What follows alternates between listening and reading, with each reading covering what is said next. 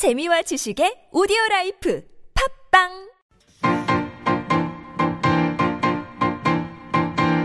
미디어 톡톡 이번 주 화제가 된 미디어와 저널리즘 이슈 풀어봅니다. 미디어 톡톡 정상근 기자 그리고 뉴스타파 홍주환 기자 나오셨어요. 안녕하세요. 안녕하십니까. 예. 어, 박서영 기자가 오늘 개인 사정으로 못 나오셨고 네. 홍주환 기자 오셨는데 예. 어, 이번이 두 번째시죠. 예, 예전에 그 김준일 대표께서 잠시 예. 안 계실 때 제가 한 번 더 나온 적이 있습니다. 그러니까요. 예, 오늘 만나 뵙게 돼서 정말 반갑고요. 홍주환 기자가 어, 가져온 이슈 정말 어, 궁금한데 일단 오늘 짚어볼 미디어 이슈 얘기를 해보죠. 최근 발행된 관훈 저널에 실린 내용인데 어, 대통령실 뭐 예전에 청와대라고 불렸죠. 청와대 네. 출입 매체 구조조정 문제를 수면 위로 올려야 된다 이런 기고문이 실렸는데 일단 소개를 좀 해주시죠.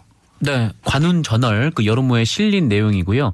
어, 제목은 대통령과 언론 무엇이 불통을 불렀나라는 내용이고 어, 이 글을 작성한 사람은 이 과거 프레시안 기자였고 어, 이명박 노무현 대통령 시절에 청와대를 출입했던 그 윤태곤 의제와 전략그룹 이 더무아 정치 분석 실장의 글이었습니다.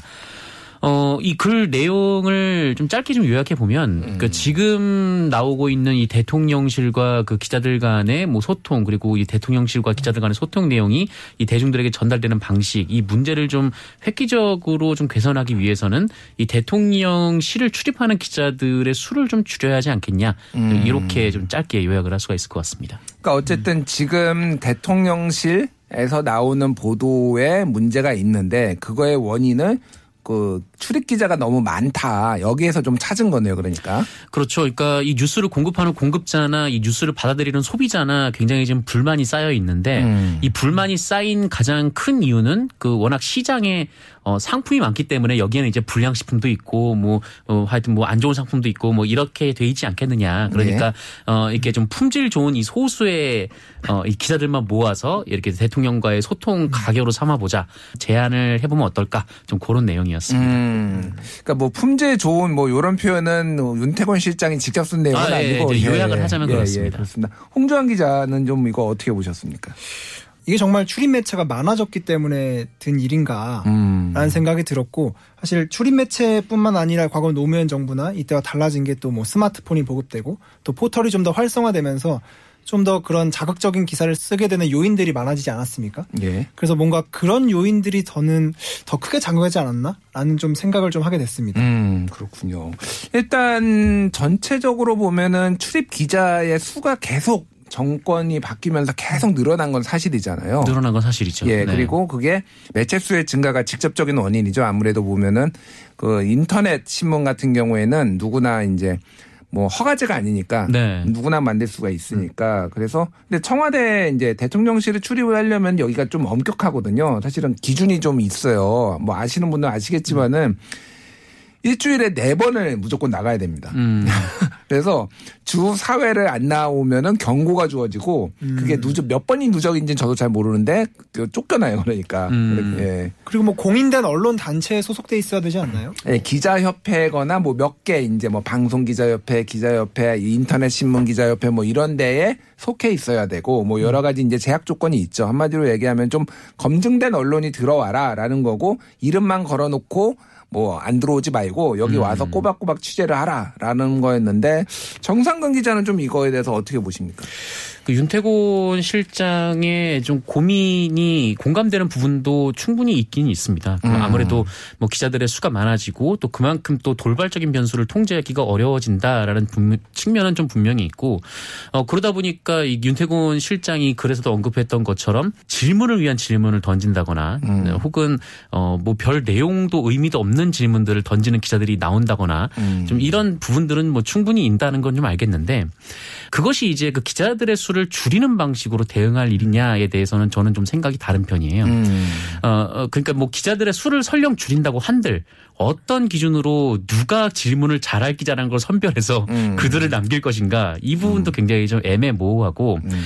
어 그리고 이제 매체 수 그리고 여러 이해관계의 수에 따라서 그 이해관계를 대변하는 매체들의 수도 늘어날 수밖에 없고 그 이해관계들에 대한 질문이 꼭 그렇게 무의미한 것이라고 치부할 수 있느냐에 대한 문제도 있고 지금 이제 대통령실과 이제 그 기자들의 소통 방식이 이제 반드시 이제 대통령과 기자들의 질의응답이라는 형식으로 가름이 돼야 되느냐에 대해서도 한번 고민을 해봐야 되지 않냐. 이게 무슨 말이냐면 이 대통령실에서 나오는 그러니까 혹은 이제 행정 과정에서 나오는 정보들을 더 많이 그러니까 대중들에게 혹은 이제 기자들에게 공개함으로써 어 그렇게 소통하는 방식도 있거든요. 네. 그러니까 반드시 대통령을 앞에 세워놓고 기자들의 질의응답을 해야 이것이 이제 진정한 소통이라고는 할 수가 없는 거잖아요. 음. 그러니까 좀 다른 방식으로 좀 이 소통 문제를 좀 고민했으면 좋겠는데 어 지금 이 대통령과 기자들 간에 이제 뭐 질의응답 이것만 놓고 어 기자들의 수를 줄여버리자라는 결론을 내려버린다면 어 이것은 그 초과상 관 태우는 빈대 잡으려고 네. 좀 그런 결과가 아닌가라는 생각이 좀 듭니다. 뭐 어떤 기준으로 그러면은 매체를 이제 선별할 것인가 뭐 이 문제를 말씀하셨는데 일부에서는 그러면은 좀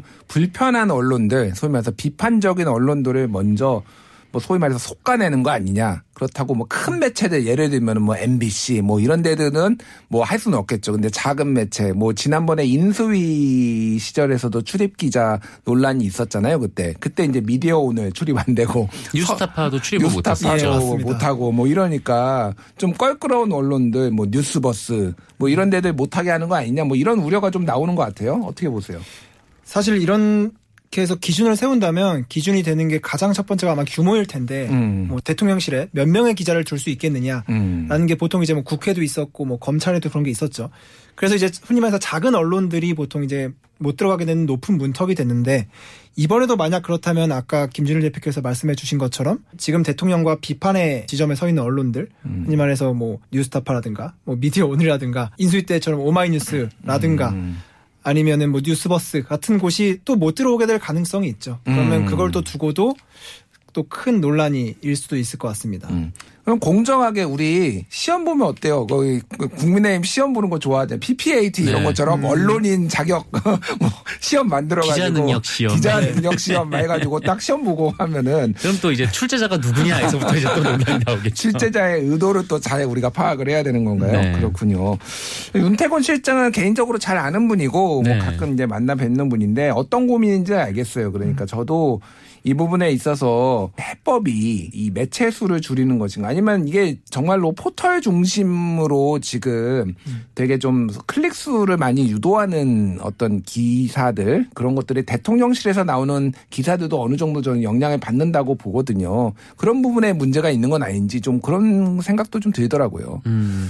그 어쨌든 뭐 윤태곤 실장이 제기했던 그 문제 의식 자체를 뭐 무시할 수는 없다라고 보고 그래서 좀 과하게 좀 충격적인 방식으로 이 문제 의식을 던지신 거 아닌가라는 생각이 좀 드는데 뭐 그럼에도 불구하고 이 매체 수를 줄인다라는 것 자체는 굉장히 좀 그 부작용이 상당히 좀 심각하고 많은 출입 기자들이 그 어떤 부처나 아니면 뭐 대통령실이나 이렇게 들어가려고 하는 이유는 결국에는 이제 정보의 획득이라는 커다란 목표가 있는 거잖아요. 그래서 네. 이 정보에서 누구도 소외되지 않고 뭐 특별히 뭐 국가 기밀과 관련된 것이 아니라는 음. 어, 이 정보를 더 넓혀서 그 정보를 이제 해석하는 혹은 어, 그 정보를 바탕으로 이제 대통령에게 뭐 자유롭게 질의응답이 오가는 좀 이런 방식으로 푸는 게 조금 더 예, 민주적이고 좀 현대적인 방법이 아닌가 싶습니다. 뭐 한 가지 예가 생각났는데 예. 과거에 이제 인수위 때 이제 한 시민단체 정보공개센터라는 곳에서 인수위원회에 이제 정보공개 청구를 하고 싶었는데 음. 정보공개 청구를 받는 사이트도 없고 받는 담당자도 없고 그렇기 때문에 정보공개 청구를 결국 못했다는 거예요. 예, 예. 그러니까 이런 것처럼 인수위도 우리나라 법에서 정해진 이제 공식 기구인데 음. 이런 것조차 정보공개 청구조차 안 되는 이런 상황도 그렇게 기자들이 정보에 접근하거나 뭐 흔히 말해서 작은 매체들이 좀 좋은 심층 취재를 할 때 많은 걸림돌이 되지 않을까 싶습니다. 음. 이 매체가 지금 실린 매체가 관훈저널이잖아요. 네. 관훈저널이 이제 소위 말하는 메이저 어떤 방송이나 신문사, 특히 신문 중심으로 해가지고 그좀 연차가 있으신 그 언론인 분들이 이제 관훈 클럽에 들어가 있거든요. 음. 이 매체의 성격도 어떻게 보면은 여기에 이제 이 기고문의 내용도 좀 부합을 하는 거죠. 어떻게 보면은 메이저 중심으로 다시 좀 재편을 하자. 이 속내가 좀 드러나 있는 거 아닌가 뭐 그런 생각도 드는데 지금까지 어떤 기자실 개혁이라는 큰 방향성에는 조금 역행하는 게 아닌가 그렇게 생각을 합니다. 짧게 도어 스태핑 최근에 네. 이제 얘기들이 많이 나오고 있어요. 뭐 호평도 많이 받고 있는데 홍 기자님은 어떻게 보십니까? 지난 정권이나 뭐 지지난 정권에 비해서는 확실히 음. 뭐 대통령이 이제 언론에 얼굴을 비치는 이제 빈도가 훨씬 높아진 건 사실이죠. 음. 그렇다고 해서 그 횟수만 가지고 마냥 또 칭찬할 말이냐 또 그건 아닌 것 같고 음. 아, 확실히 중요한 건 이제 콘텐츠겠죠. 어, 예. 거기서 어떤 말을 하느냐. 근데 뭐 또 하는 말을 보면은 노동 시간에 대해서 뭐 나는 잘 모른다라고 음. 했던 부분이라든가 뭐 그런 부분들이 사실상 그 횟수만 늘린다고 해서 이게 과연 좋은 소통이겠느냐. 음. 국민들이 궁금해하고 언론이 궁금해하는 것에 대해서 좀 확실하게 대답을 해주는 게 빈도를 단순히 늘리는 것보다 훨씬 더 낫지 않겠느냐라는 음. 생각을 해봅니다. 이 얘기를 듣고 도어 스태핑 숫자를 줄일 것 같아요. 정강 기자님 짧게 어떻게 보십니까? 네, 뭐 도어 스티핑 뭐 하는 것 자체가 뭐 나쁘진 않다고 보고 아까 예. 말씀하신 대로 뭐 양적으로는 충분하나. 근데 음. 뭐 이제 어 특정 질문에 대해서 이제 답을 안 하시는 부분도 있거든요. 음. 그래서 뭐 그런 부분에 있어서는 이제 추가 질문도 오갈 수 있게 뭐 이렇게 정리의 기자회견 같은 것도 좀 많이 했으면 좋겠다. 뭐 그런 생각이 듭니다. 알겠습니다. 자, 여기까지 정리할게요. 잠시 전하는 말씀 듣고 다시 돌아오겠습니다. 미디어 비평 프로그램 TBS 아고라 저는 김준일이고요. 오늘 미디어 톡톡 정상근, 홍주환 두 분과 함께하고 있습니다. 기억해둘 굿뉴스 꼬집어줄 배드뉴스 선정해 보겠습니다. 정상근 기자 굿뉴스 어떤 거 가져오셨어요? 네, 전 시사인 보도 가져왔고요. 어, 제목은 언론이 김건희 패션 보도에서 놓치고 있는 것. 네, 이것이 제목입니다. 이번 뭐 나토 정상회의 참석 과정에서도 뭐 많은 분들이 보셨겠지만 이 김건희 여사의 패션과 옷차림에 우리 언론들이 상당히 좀 관심이 많지 않습니까? 예. 그또 반면에 뭘 저런 것까지 보도를 하나라고 뭐 하시는 분들도 있고 음. 좀 이런 갈등이 좀 이어지고 있는데 어, 시사인의 이 기사 같은 경우에는 이 정치인이나 영부인의 패션이 어, 다양한 사회적 메시지를 던진다 이런 점을 전제로 작성을 한 기사입니다. 어, 한마디로 그러니까 영부인의 옷차림이 어, 반드시 쓸모없지는 않다. 아. 어, 네, 어느 정도 이제 그 어떤 메시지를 던질 수도 있는 부분이다. 어, 이것을 전제로 이제 쓴 기사인데 어, 다만 한국적인 특성이 어떤 부분이 있는가에 대해서 좀 여러 가지 좀 싶은 좀 그런 기사였어요. 그러니까 이 김건희 여사의 이제 패션 보도의 특색이 뭐냐면 일단 첫 번째는 보도량이 압도적으로 많다. 이 너무 음. 많다라는 데 있다라는 거예요. 어, 그러면서도 그 수많은 보도에 질적 차이가 없더라. 음. 뭐이 부분을 하나로 꼽았고 어 그리고 두 번째 특징은 이 시민들과 지지층들의 발언과 해석이 굉장히 주요하게 소개가 돼 있더라. 한 네티즌은 뭐 네. 무슨 예. 이런 것들이 있습니까? 이를테면은 어, 너무 예쁘다, 예쁘다라든가 어, 너무 참하더라, 뭐 이런 음. 얘기들이 있었다라는 거죠. 예. 좀 이게 연결된 부분이긴 한데 이 세 번째 특징은 이 패션 보도의 초점이 외모 혹은 미적 기준에만 맞춰져 있다라는 데 있었어요. 그러니까 음. 어, 예전에 이제 그 질 바이든 여사가 이그 G7 정상회의에 참석을 하면서 그 love라고 적힌 티셔츠를 입었는데 예, 예. 어, 이제 외- 해외에서도 이 love라는 티셔츠가 굉장히 좀 유행이 됐었고, 어, 이 love라는 의미가 이 코로나19 시대에 좀 국제 화합에 대한 어떤 메시지 좀 이런 식으로 좀 접근을 했었는데, 어, 김건희 여사 패션 보도 같은 경우에는 뭐 예쁘다, 좀 요 정도 해석에 그치고 있다. 그런 보도들이 꽤나 많다라는 거죠. 아니면은 58,600원이었다.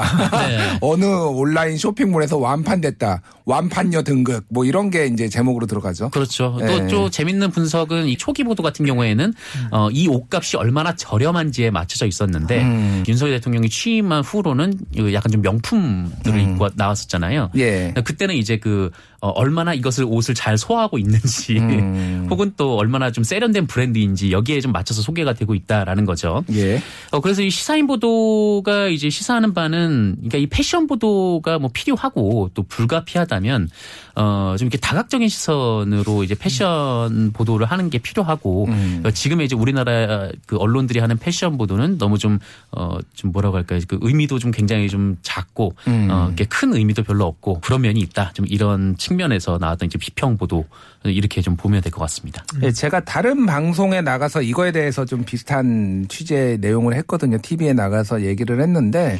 과합니다. 너무 과해요. 그래서 한 빅데이터 업체가 그때 대통령 취임 후에 2주 동안 김건희 여사 보도가 얼마나 김정숙 여사에 비해서 늘었는지 보- 분석을 해보니까 38.6% 정도 더 늘었다고 합니다.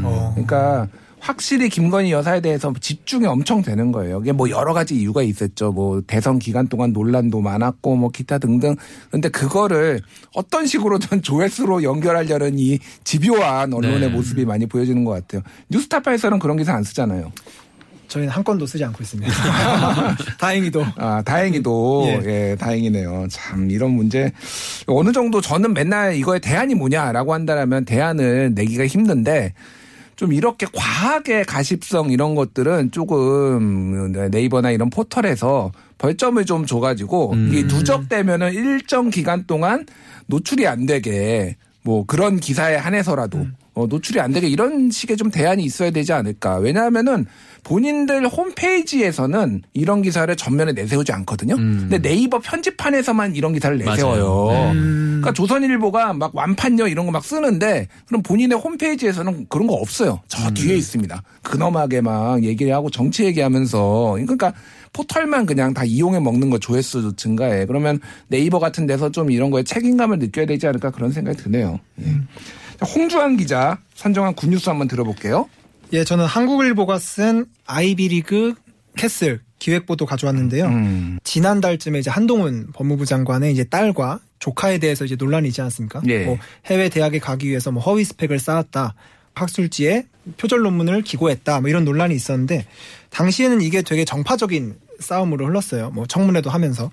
그래서 뭐 지지자들 간의 싸움이다. 이게 편법이다 아니다라고만 싸움이 있었는데 한국일보에서는 이거를 이제 우리나라의 학벌주의의 비극 뭐 해외까지 침투한 우리 우리나라 사교육 시장에 음. 대해서 좀 더 범위를 넓혀서 이제 기획 취재를 했습니다. 그래서 이제 기자들이 직접 미국을 가서 총 4개의 보도로 구성된 기획 보도를 했는데 예. 미국 현지에서 한국 사교육 시장이 얼마나 융성해 있는지 음. 그리고 이를 토대로 벌어진 여러, 여러 부모들 간의 뭐 표절 논문, 뭐 허위 스펙 만들기, 뭐 프로젝트 음. 이런 걸 또 보도를 했고요.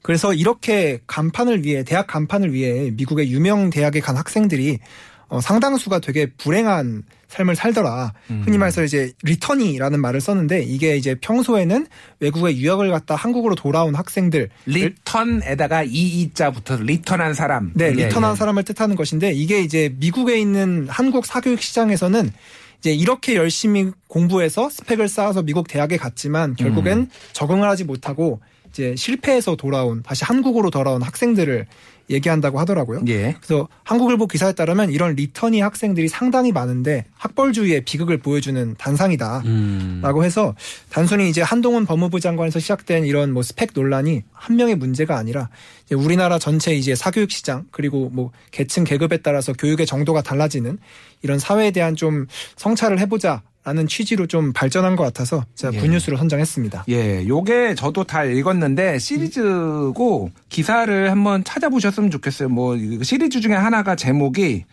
부모 원망해야 하나 한동훈 처족화 논란에 흑수저 유학생들의 한탄 뭐뭐 이런 것도 있고 미 명문대 제적당한 리턴이 한국 학벌주의의 비극 뭐 이런 것도 있습니다. 그래서 지금 몇 군데 언론에서 요 비슷한 시리즈를 좀 하고 있어요. 한겨레도 이 시리즈를 한 적이 있었어요. 예, 예. 네. 한겨레도 하고 오마이뉴스에서도 뭐 한두 번 썼고 제가 기억하기로 경향신문에서도 한번 썼던 것 같은데 이거를. 그렇습니다. 뭐이 그러니까 이 언론들의 이제 보도는 이제 한동훈 장관의 그 관련 이제 논란을 바탕으로 이제 해외 유학생들이 좀 어떻게 좀 스펙을 만들어내고 여기 어떻게 좀 활용이 되고 있는지 이 얘기였는데 어또 얼마 전에 이 한동훈 장관 일가에 대해서 그 여러 가지 좀 분석을 한 보도가 있었어요. 그러니까 예. 뉴스타파가 냈던 보도였는데 아 한동훈 처가 내명 연류 허위 네. 스펙 네트워크 분석. 네. 예. 그래서 어, 실제로 어떻게 이제 논문이 만들어지고 이 논문이 어떻게 활용되고 또 좀 어떻게 이제 이용이 되는지 여기에 대해서 좀 어, 이 한동훈 장관 일가의 이런 일련의 일들을 바탕으로 좀 굉장히 좀 다양하게 짚은 좀 그런 보도도 있었습니다. 음, 제가 이 속해 있는 뉴스토이란 매체에서 한번 그 수학회에서 뭐 전 세계 1% 논문 뭐 이게 실렸는데 그 인용 지수로 이게 조금 뻥튀기 됐다 이런 논란이 옛날에 있었어요. 그래서 그 필자들을 저자들이 어떻게 다 서로 서로 포마지를 하는지 네트워크 어널리시스를 해가지고 이거를 보여준 적이 있었거든요. 서로 이제 도와주는 거죠. 내가 여기서 1저자 하면은 여기에서는 2저자고 이 사람이 1저자 하면 2저자고 이게 다 끈끈하게 맺어져 있거든요. 이게 이제 여기에서도 좀 그런 것들이 이제 어느 정도 보이는 거죠. 예. 이 기사 그래서 굉장히 흥미롭게 봤는데 뉴스타파에서 굉장히 품을 많이 드는 것 같더라고요. 예, 맞습니다. 저희가 이제 뭐 제가 한 건 아니지만 음. 저희 뭐 선배 동료들이 한 두어 달에 걸쳐서 실제로 뭐 수많은 논문을 분석했고 예. 그들의 이제 부모 어떤 계층에 있는지 그리고 그 학생들이 실제로 뭐 어디에 얼만큼 뭐 논문을 기고하고 음. 뭐 어떤 이제 흔히 말 스펙을 쌓고 어떤 활동을 했는지를 이제 세세하게 다 분석하고 그리고 또 한동훈 법무부 장관이 이 논란이 됐을 때 계속 기록을 지우지 않았습니까? 예, 예. 어떻게 뭐 언론사를 접속을 못하게 한다든가 음. 특정 기사를 못 보게 한다든가 그래서 되게 발빠르게 이것들을 다 캡처를 하고 음. 기록을 남기느라 좀 많이 애를 먹었다고 들었습니다. 역시 캡처가 짱이야. 예. 그래서 당시에 캡처를 안 했으면 이 보도를 못 할 수 있었는데 음. 그 당시에 한 기자가 이거를 이제 계속 추적하면서 예. SNS까지 다 캡처를 하는 바람에 예. 예, 다행히도 보도를 할 수 있었다고 들었습니다. 네. 뭘 보면 그냥 무조건 print screen부터 눌러야 돼요. 예, 맞습니다. 알겠습니다. 지금 이거와 관련해서 시민단체 이제 고발이 들어간 상황이고 경찰에서도 뭐 조사를 한다라고 하는데 수사를 한다라고 하는데 어디까지 진행되는지도 저희가 나중에 한번 짚어보도록 할게요. 자 이번엔 bad news 한번 짚어볼게요. 정상근 기자 어떤 거 가져오셨어요? 네, 저는 YTN 보도를 가져왔는데요. 어, 제목은 조유나 양 집 수색하니 무언가 수북히 쌓여 있었다라는 제목이었는데 어, 사실 YTN 기사를 뭐 대표적으로 가져오긴 했습니다만 그 여러 언론에서 나왔던 문제점들이 있어서 총체적으로 좀 얘기를 하려고 합니다. 그러니까 음. 좀 얼마 전에 좀 비극적인 사건이 있었잖아요. 그래서 10살 초등학교 어린이가 부모와 함께 그 숨진 채 이제 발견이 물속에서 발견이 됐었는데 음. 어, 이 보도가 지난주 주말 부터 좀 그 큰 이슈가 됐었죠. 이제 실종 네. 신고가 됐고 일가족 전체가 사라졌다라고 하니까 좀 워낙 많은 분들이 관심을 가졌는데 어, 결국 이제 비극적인 결말로 끝난 사건이긴 합니다만 어, 근데 언론이 이 내용을 보도하면서 제목이 좀 굉장히 좀 자극적인 내용들이 많았습니다. 제가 이 YTN의 이 기사를 가져온 것도 어, 이 클릭 유도를 위한 좀 자극적인 제목이었기 때문이었거든요. 예. 그러니까 이 기사 내용 자체는 뭐 이렇게 크게 뭐 비판할 점은 없었습니다만 어, 근데 굳이 이 기사를 쓰면서 무언가 수북히 쌓여 있었다 좀 이렇게 궁금증을 유도하는 내용을 쓸 필요가 있었을까 음. 어, 이런 생각이 좀 들었어요. 그러니까 이 YTN에 나오는 이 무언가 수북히 쌓여 있었다라는 거는 뭐 이른바 뭐 고지서 같은 거였거든요. 네. 네, 집을 빈 지가 오래됐으니까요. 음. 어, 뭐 그래서 이런 것들을 이렇게 보도를 하면서 이미 돌아가신 분들이 뭐 어떤 어떤 일을 했다더라 좀 이런 내용을 좀 자극적인 단어 그리고 문장으로 좀 기사로 올리고 또 그렇게 또 클릭을 유도하는 일들이 있어서 음. 사실 좀 이 한국 사회 에 던지는 메시지 큰 이제 비극적인 사건인데 좀 언론에서는 좀 이렇게 소비를 하는 것 같아서 이 부분을 좀 문제를 제기를 하고 싶었습니다. 예, 뭐 언론의 어떤 클릭 유도가 뭐 하루 이틀은 아닌데 최소한 이런 좀 비극적인 사건에 있어서는 좀 자제를 해야 되지 않을까 그런 생각이 듭니다. 자, 홍주환 기자 가져온 배드 뉴스 어떤 건가요? 저는 나토 오타까지 베낀 언론 나타 기사 쏟아진다. 이게 뭐냐면 지난 6월 29일에 연합뉴스가 이제 윤 대통령의 이제 나토 방문 관련 기사를 썼어요. 예. 그 당시에서 이제 나토 NATO라 써야 되는데 그걸 이제 잘못 써서 NATA 나타라고 썼습니다. 음, 수많은 언론들이 이제 뭐 연합뉴스와 전재가 돼 있을 텐데 예. 옮겨 쓰면서 이 나토를 똑같이 나타라고 이제 쓴 음. 겁니다. 그러니까 아, 영어로 NATA 이렇게 들어간 거예요. 네, control C 하고 control V를 바로 한 게 이제 좀 의심이 되는 대목인 거죠. 그래서 뭐 이걸 보면은 아 뭐 별 실수 아니잖아 뭐 큰 문제야라고 할 수 있겠지만 뭐 웃고 넘어갈 수 있는 문제지만 이제 과거에 했던 이제 일들을 돌아보면 그게 아닌 게 이제 지난해에는 영화 미나리가 영국 아카데미상에서 뭐 특정상을 수상했는데 이걸 연합뉴스가 또 오기를 했습니다. 예. 이거를 또 그냥 그대로 수많은 언론들이 받았었고 음. 그리고 2017년 말에는 심지어 그 트럼프 전 미국 대통령의 트윗을 잘못 해석한 연합뉴스 기사를 그대로 또 베껴가지고 이제 좀 외교적 문제가 될 뻔하기도 했습니다. 아, 이거 유명한 거죠. 예. 네, 당시에 트럼프 대통령이 그 long gas lines are forming in North Korea. It's too bad 이렇게 썼어요. 예. 그래서 이게 뭐 대북 제재로 북한에서 이제 기름이 모자라서 주유소에 이제 길게 섰을 것이다라는 식의 뭐 내용이었는데 이거를 연합뉴스에서는 뭐 북한에서 지금 가스관을 만들고 있다라고 예. 트럼프가 썼고 뭐 이것에 대해서 뭐 한국과 북한, 러시아를 잇는 가스관 사업을 구상을 밝힌 부분에 대해서 트럼프가 뭐 음. 부정적인 견해를 드러낸 것이다라는 해석 문구까지 달았어요. 그러니까 가스 라인을 이제 네. 가스관을 만들고 있다. 그래서 한국이 러시아하고 가스관을 연결하는 사업을 그때 이제 구상 중이었는데 그것에 대해서 트럼프 대통령이 부정적 견해를 밝혔다. 이런 식으로 이제 보도가 나온 거죠. 네, 이게. 근데 실제로 가스 라인은 그 가스관이 아니라 음. 이제 주유소에 사람들이 이제 길게 줄을 선 그 모양을 그냥 지칭하는 뜻이었습니다. 그러니까 미국에서 는 보통 이제 오일이라고 안 하고 그냥 가스라고 음. 보통 얘기를 하니까 휘발유를. 예. 예. 근데 이런 네. 오보를 뭐 작은 언론뿐 아니라 사실 뭐 KBS, 조선일보 이런 큰 언론들도 다 받았었고 음. 결국에는 뭐 남북 관계에 영향을 끼칠 수 있는 그런 기사로까지 이어졌고 이에 대해서 결국에는 청와대가 강한 유감을 표현하는 일까지 있었습니다. 예. 그래서 그런 점을 돌아봤을 때 뭐 가끔 뭐 기자들 사이에서는 연합뉴스를 뭐 언론들의 언론 뭐 이렇게 부르기도 하는데 아무리 그렇다 하더라도 뭐 연합뉴스가 쓴 기사를 그대로 베끼는 게 전제는 아닐 테고 음. 연합뉴스가 준 팩트들을 토대로 추가 취재를 하거나 보완을 하거나 검증을 해서 이제 하라는 취지로 이제 연합뉴스라는 국가기관 통신사가 있는 것일 텐데 음. 너무 많은 언론들이 이거를 좀 쉽게 이용하고 있는 것이 아닌가라는 생각이 듭니다. 이게 사실 한두 개가 아니에요. 젊은이들의 머리에 뿔이 자라고 있다. 이게 이제 휴대폰을 많이 보면은 두개골 뒤쪽에 있는 여 뼈가 약간 돌출되는 경향이 나타난다라는 연구를 어. 워싱턴 포스트가 쓰고 그거를 연합뉴스가 적었는데 연합뉴스가 뿔이 자라고 있다니까 온통 지금 모든 KBS 막 뭐 다 해가지고 다 뿔이 자라고 있다. 젊은 세대가 이렇게 나와가지고 이제 fact check를 해서 그 내용 자체도 연구도 조금 무리했고 거기에서도 단정적으로 얘기한 것도 아니고 막 이런 이런 논란 이 있었는데 이런 식으로 언론에서 특히 연합뉴스가 외신 보도를 잘못 인용해서 이게 오보가 되는 경우는 진짜 많습니다. 예. 네, 많죠. 이 기자들이 좀 기사를 쓸 수 있는 긴 시간을 줬으면 좋겠어요. 데스크들에서 너무 짧습니다. 또 시간이. 원문을 볼 시간조차 안 주는 이 상황이어서 사실상 이 트럼프 기사를 쓸 때도 많은 기자들이 트럼프 트윗 원문을 아마 안 보고 쓴 기자들도 많았을 겁니다. 그러니까요. 예, 그러니까 조금 기사 숫자를 전체적으로 좀 줄여야 되지 않을까 이런 생각을 좀 해봅니다. 자, 오늘 얘기는 여기까지 하겠습니다. 미디어 톡톡 정상근, 홍주환 기자와 함께 했습니다. 두 분 감사합니다. 고맙습니다. 감사합니다.